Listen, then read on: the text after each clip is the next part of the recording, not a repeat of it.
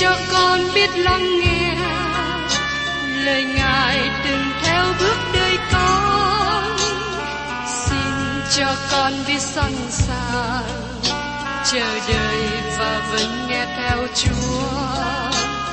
Xin cho con biết sẵn sàng thực hành lời chúa đã truyền ban Hân hoan chào mừng quý vị đến nghe chương trình Tìm hiểu Thánh Kinh.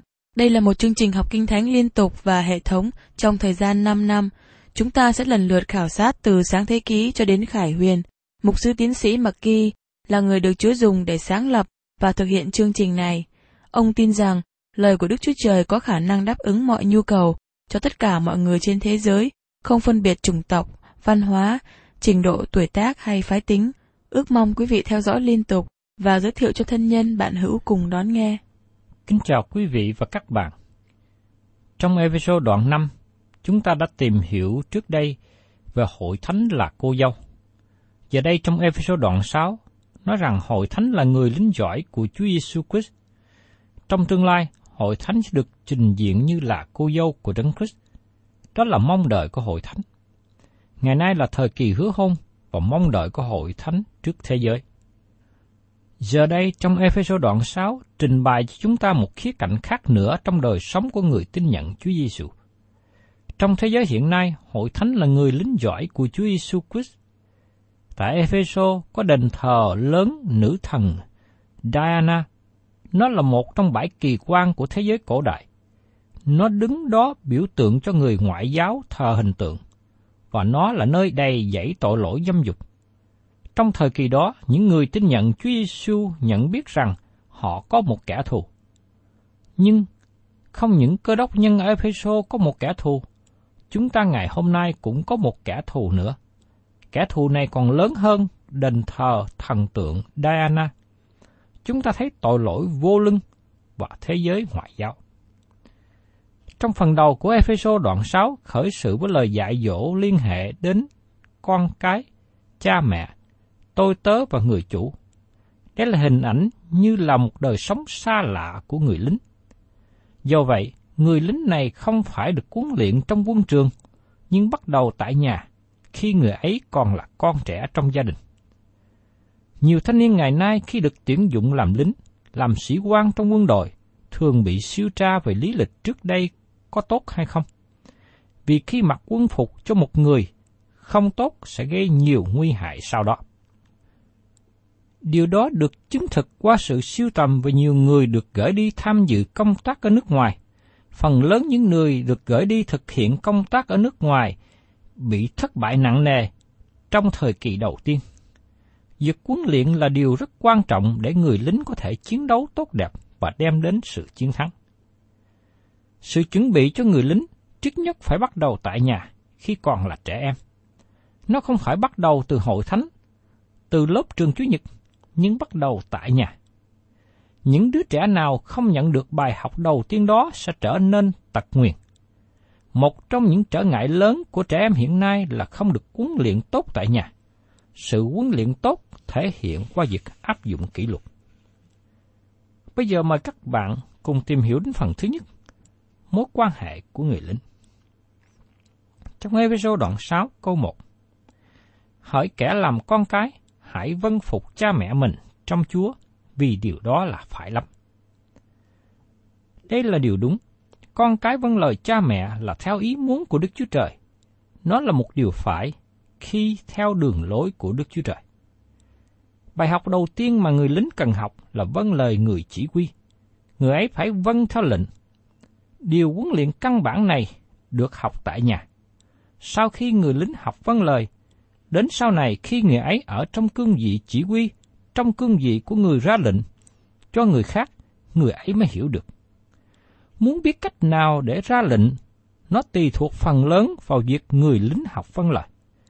Việc huấn luyện căn bản này được thực hiện trong nhà, trong mối quan hệ giữa cha mẹ và con cái, giữa mối quan hệ của người chủ và tôi tớ. Sự chiến thắng của đời sống cơ đốc nhân là sự chiến thắng tại nhà và nơi làm việc.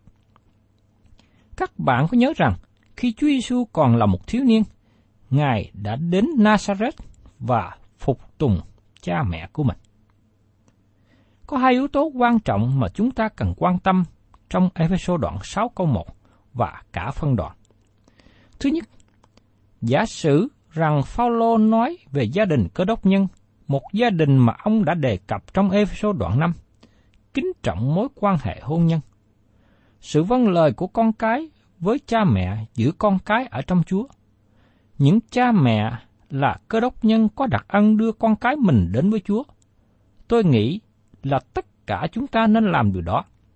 Ngay cả trong gia đình mà chỉ có một người cha hay mẹ mới tin Chúa mà thôi, người ấy vẫn có thể đem con cái mình đến với Chúa. Như điều Phaolô đã nhắc nhở ở trong Corinto thứ nhất đoạn 7 câu 14. Bởi vì chồng không tin Chúa, nhưng vợ mình được nên thánh. Vợ không tin Chúa, nhưng chồng mình tin Chúa được nên thánh. Bằng chẳng vậy, con cái anh em nên chẳng sạch, song đều là thánh. Điều này không có nghĩa rằng con cái có cha mẹ là cơ đốc nhân thì sẽ trở thành là cơ đốc nhân. Nhưng có nghĩa rằng cha mẹ hướng dẫn con cái mình đến với Đức Chúa Trời. Xin quý vị hãy chú ý đến điều Phaolô nói trong câu này. Hỡi kẻ làm con cái, hãy vâng phục cha mẹ mình trong Chúa. Tôi rất cảm thông cho những người con nào trở lại tín nhận Chúa Giêsu, trong khi đó cha mẹ chưa được cứu rỗi.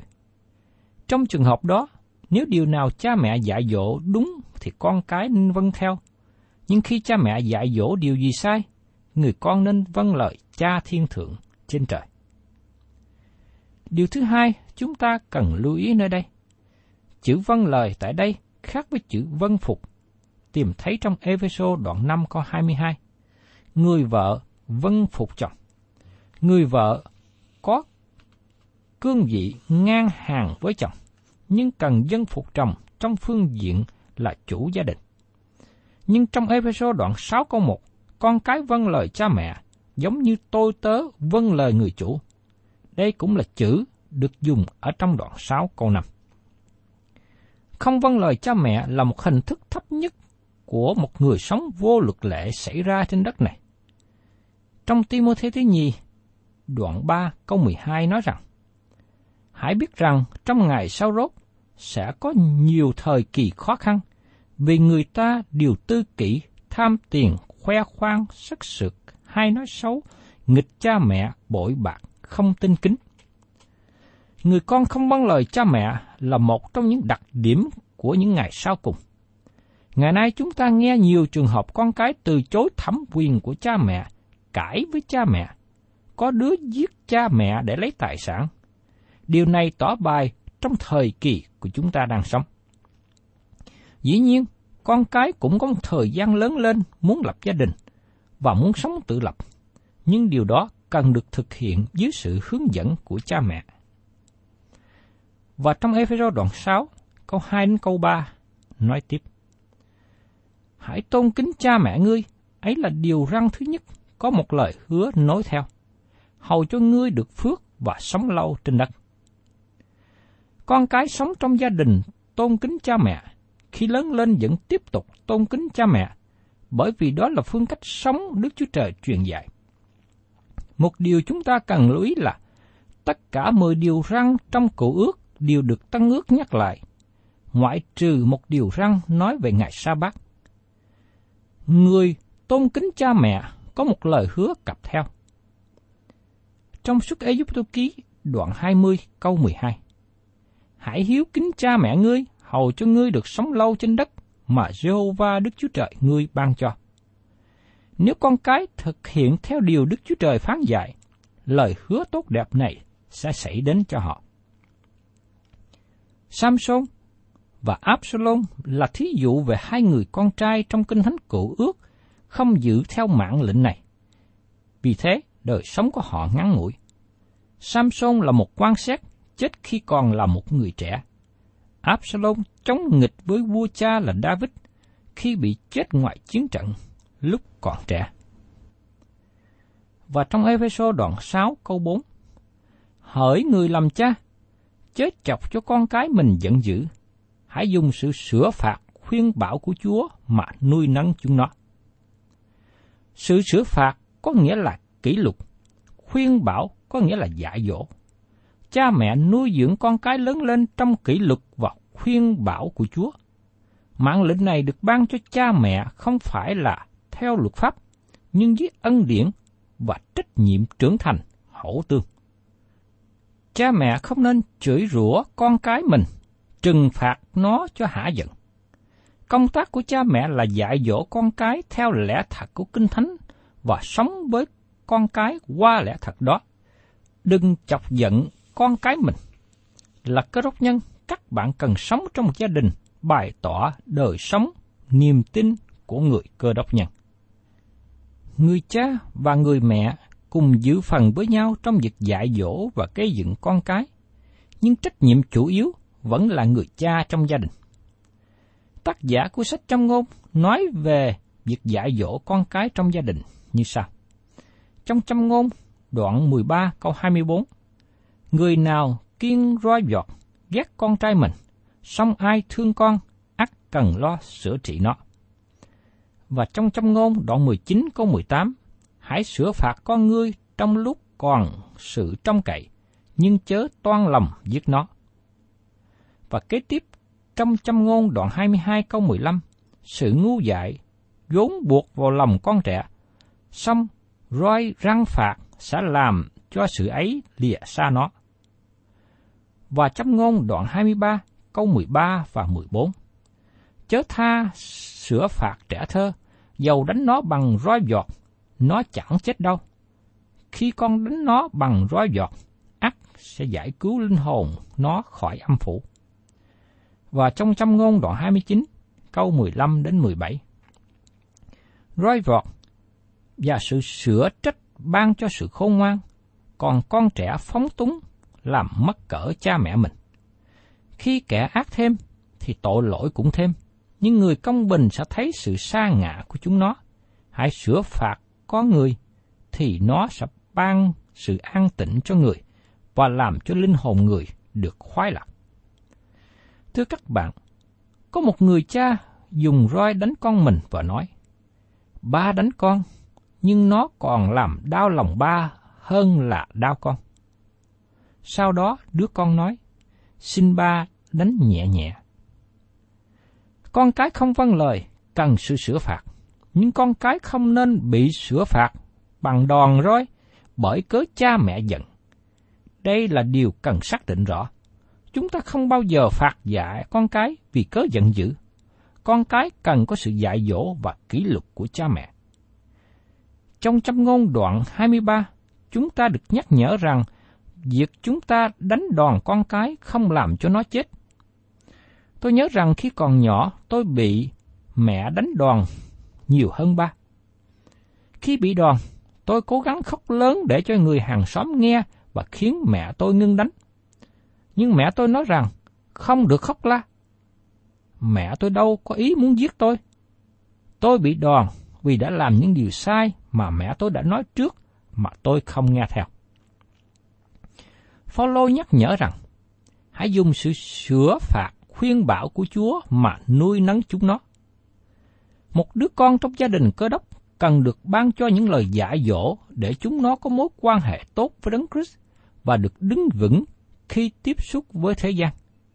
Mỗi cha mẹ được ban cho đặc ân để dẫn dắt con mình đến sự hiểu biết về sự cứu rỗi trong Chúa Giêsu Christ.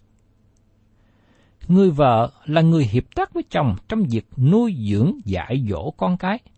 Người vợ không nên tham dự vào quá nhiều công việc bên ngoài mà bỏ qua trách nhiệm với con cái trong gia đình.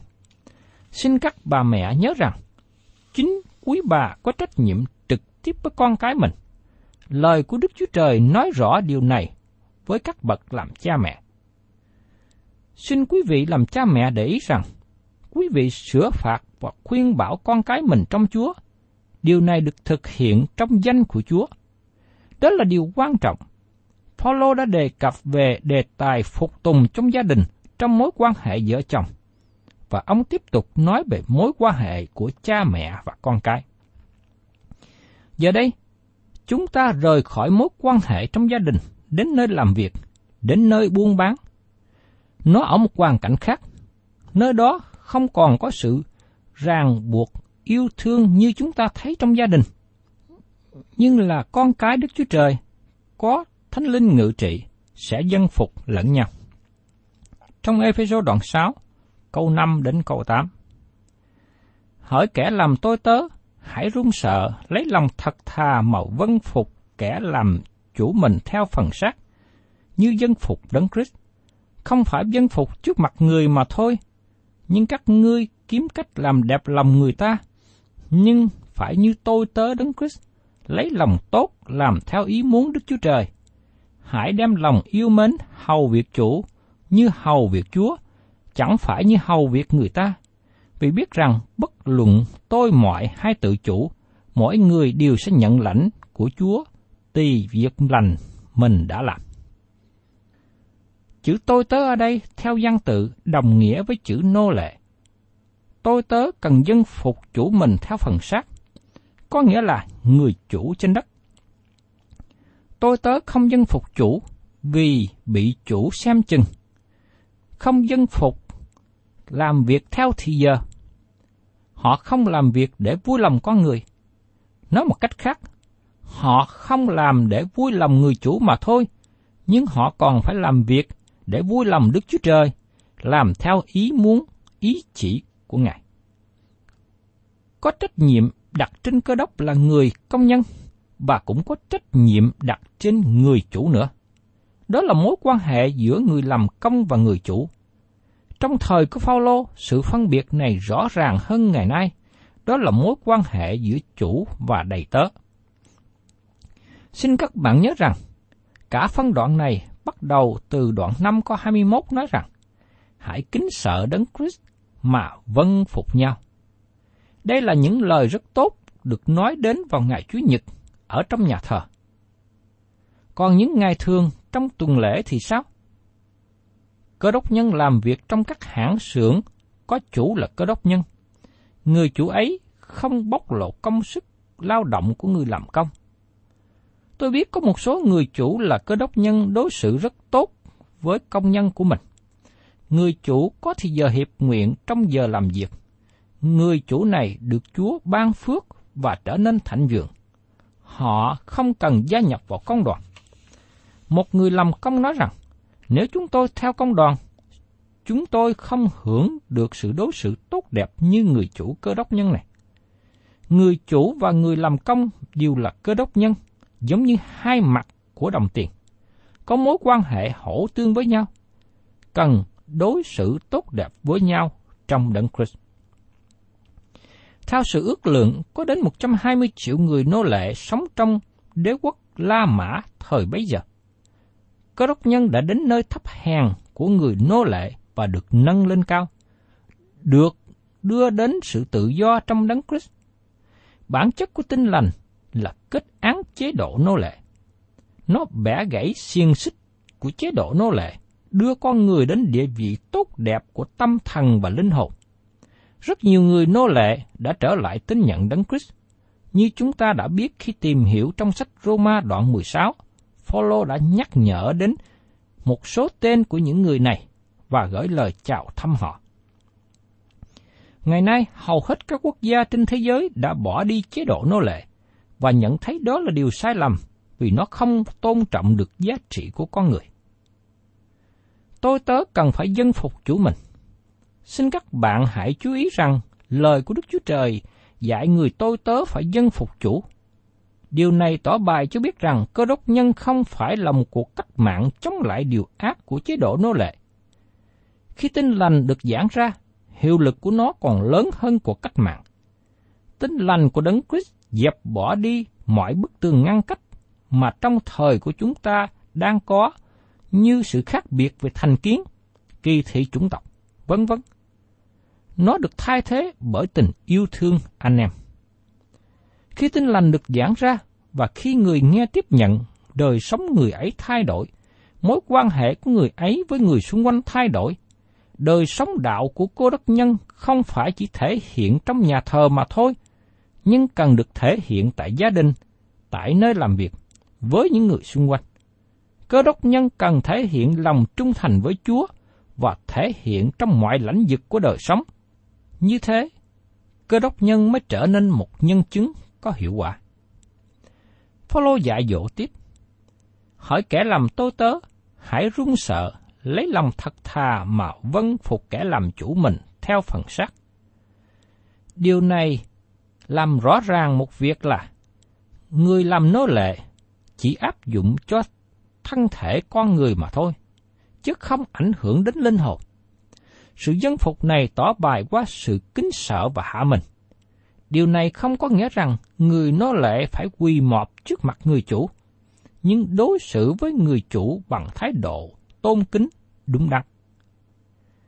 Người tôi tớ cần đối xử với người chủ một cách thật lòng. Có nghĩa là người đó không nên đóng kịch hai mặt. Trước mặt chủ thì nịnh hót, ra vẻ siêng năng làm việc. Khi chủ đi vắng thì làm biến, bỏ bê công việc. Những hành động như thế không bày tỏ được sự sống thật của cơ đốc nhân. Việc một người tôi tớ dân phục chủ được thực hiện trong đấng Christ. Điều này cho thấy là người nô lệ được nâng lên địa vị. Trước đây, khi người làm nô lệ cho chủ trên đất, người ấy làm việc khi chủ xem chừng. Giờ đây người ấy trở thành người nô lệ của Đấng Christ và Ngài làm cho người ấy được tự do. Người này nhìn lên người chủ trên đất và cố gắng làm vui lòng người chủ trên trời. Người chủ trên đất chỉ có thể chế ngự được thân thể của người nô lệ, người tô tớ. Còn người nô lệ của Đấng Christ giao phó linh hồn mình cho Ngài, luôn cả đời sống cơ thể. Xin nhớ rằng, Phaolô gọi chính ông cũng là tôi tớ của Đấng Christ. Phaolô nhắc nhở rằng, hãy đem lòng yêu mến hầu việc chủ cũng như hầu việc Chúa, chẳng phải như hầu việc người ta. Điều này tỏ bài thái độ tốt phản ảnh sự phục vụ của cơ đốc nhân. Khi con cái Đức Chúa Trời, dầu là nô lệ hay là người chủ, dầu là người làm công hay người chủ, cũng cần có một động lực sống làm vui lòng đấng Christ. Khi chúng ta sống như thế, chúng ta có mục đích, ý nghĩa ở trong sự sống, sự phục vụ của mình.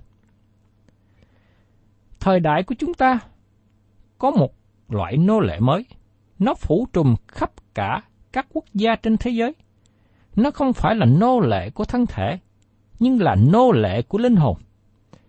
Cảnh nô lệ này còn tệ hại nhiều hơn cảnh nô lệ của đế quốc La Mã ngày trước.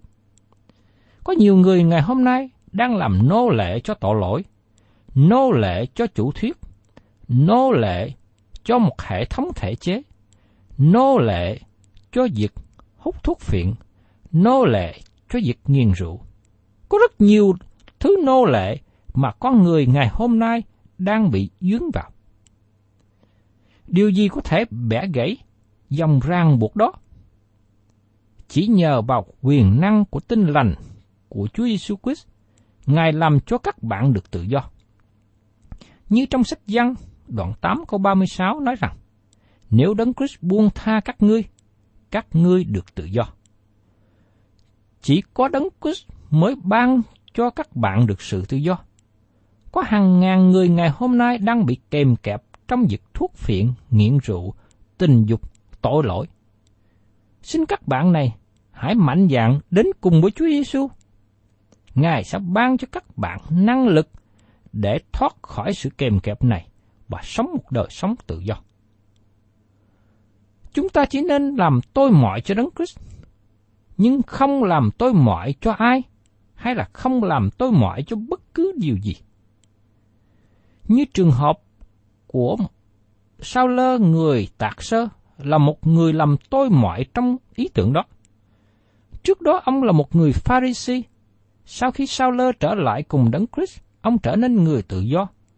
Ông đã lập tức giao mình trước mặt Chúa và thưa rằng, Lại Chúa, Ngài muốn con làm chi? Trong sách công vụ đoạn 9 câu 6. Sau đó, Sao lơ được đổi tên là Phaolô và trở thành tôi tớ của Đấng Christ. Chúa nâng người làm công lên địa vị cao. Người ấy trở nên người làm công được tôn trọng. Thật không có sự khác biệt gì khi một người làm việc trong cơ xưởng, ngoài đồng ruộng hay là trong văn phòng. Nếu người ấy là con cái của Đức Chúa Trời, người ấy có thể nói, tôi phụng vụ Đấng Christ. Thưa các bạn, có một câu chuyện trước đây của ông William Carey là một người thợ đóng giày và ông nạp đơn xin đi truyền giáo ở nước ngoài. Có người hỏi ông, công việc của ông là gì? Câu hỏi này có ý làm nản lòng ông bởi vì ông chưa được phong chức. Ông Carey trả lời, công việc của tôi là phụng sự Chúa và tôi đóng giày để có tiền nuôi sống. Sau đó ông Carey trở thành một người tôi tớ của Đấng Christ, làm người giáo sĩ và làm những công việc lớn lao cho Đức Chúa Trời tại nước Ấn Độ. Các bạn thân mến, dầu trong cương vị của các bạn hiện nay là gì đi nữa, nếu các bạn là người đã tin nhận Chúa, các bạn biết rằng các bạn đang sống phụng sự Đức Chúa Trời. Khi các bạn làm việc, các bạn làm với cả lòng thành của mình, giống như làm cho Chúa. Và khi các bạn có một có một niềm tin đó, sự làm việc của các bạn sẽ trở nên tốt hơn, có năng lực hơn và vui với công việc mà chính mình đang nhận lãnh. Cầu xin Đức Chúa Trời ban cho các bạn có một tâm thần tươi mới để sống bày tỏ vị danh của Chúa mỗi ngày trong đời sống của mình. Thân chào tạm biệt quý thính giả và xin hẹn tái ngộ cùng quý vị trong chương trình tìm hiểu Thánh Kinh kỳ sau.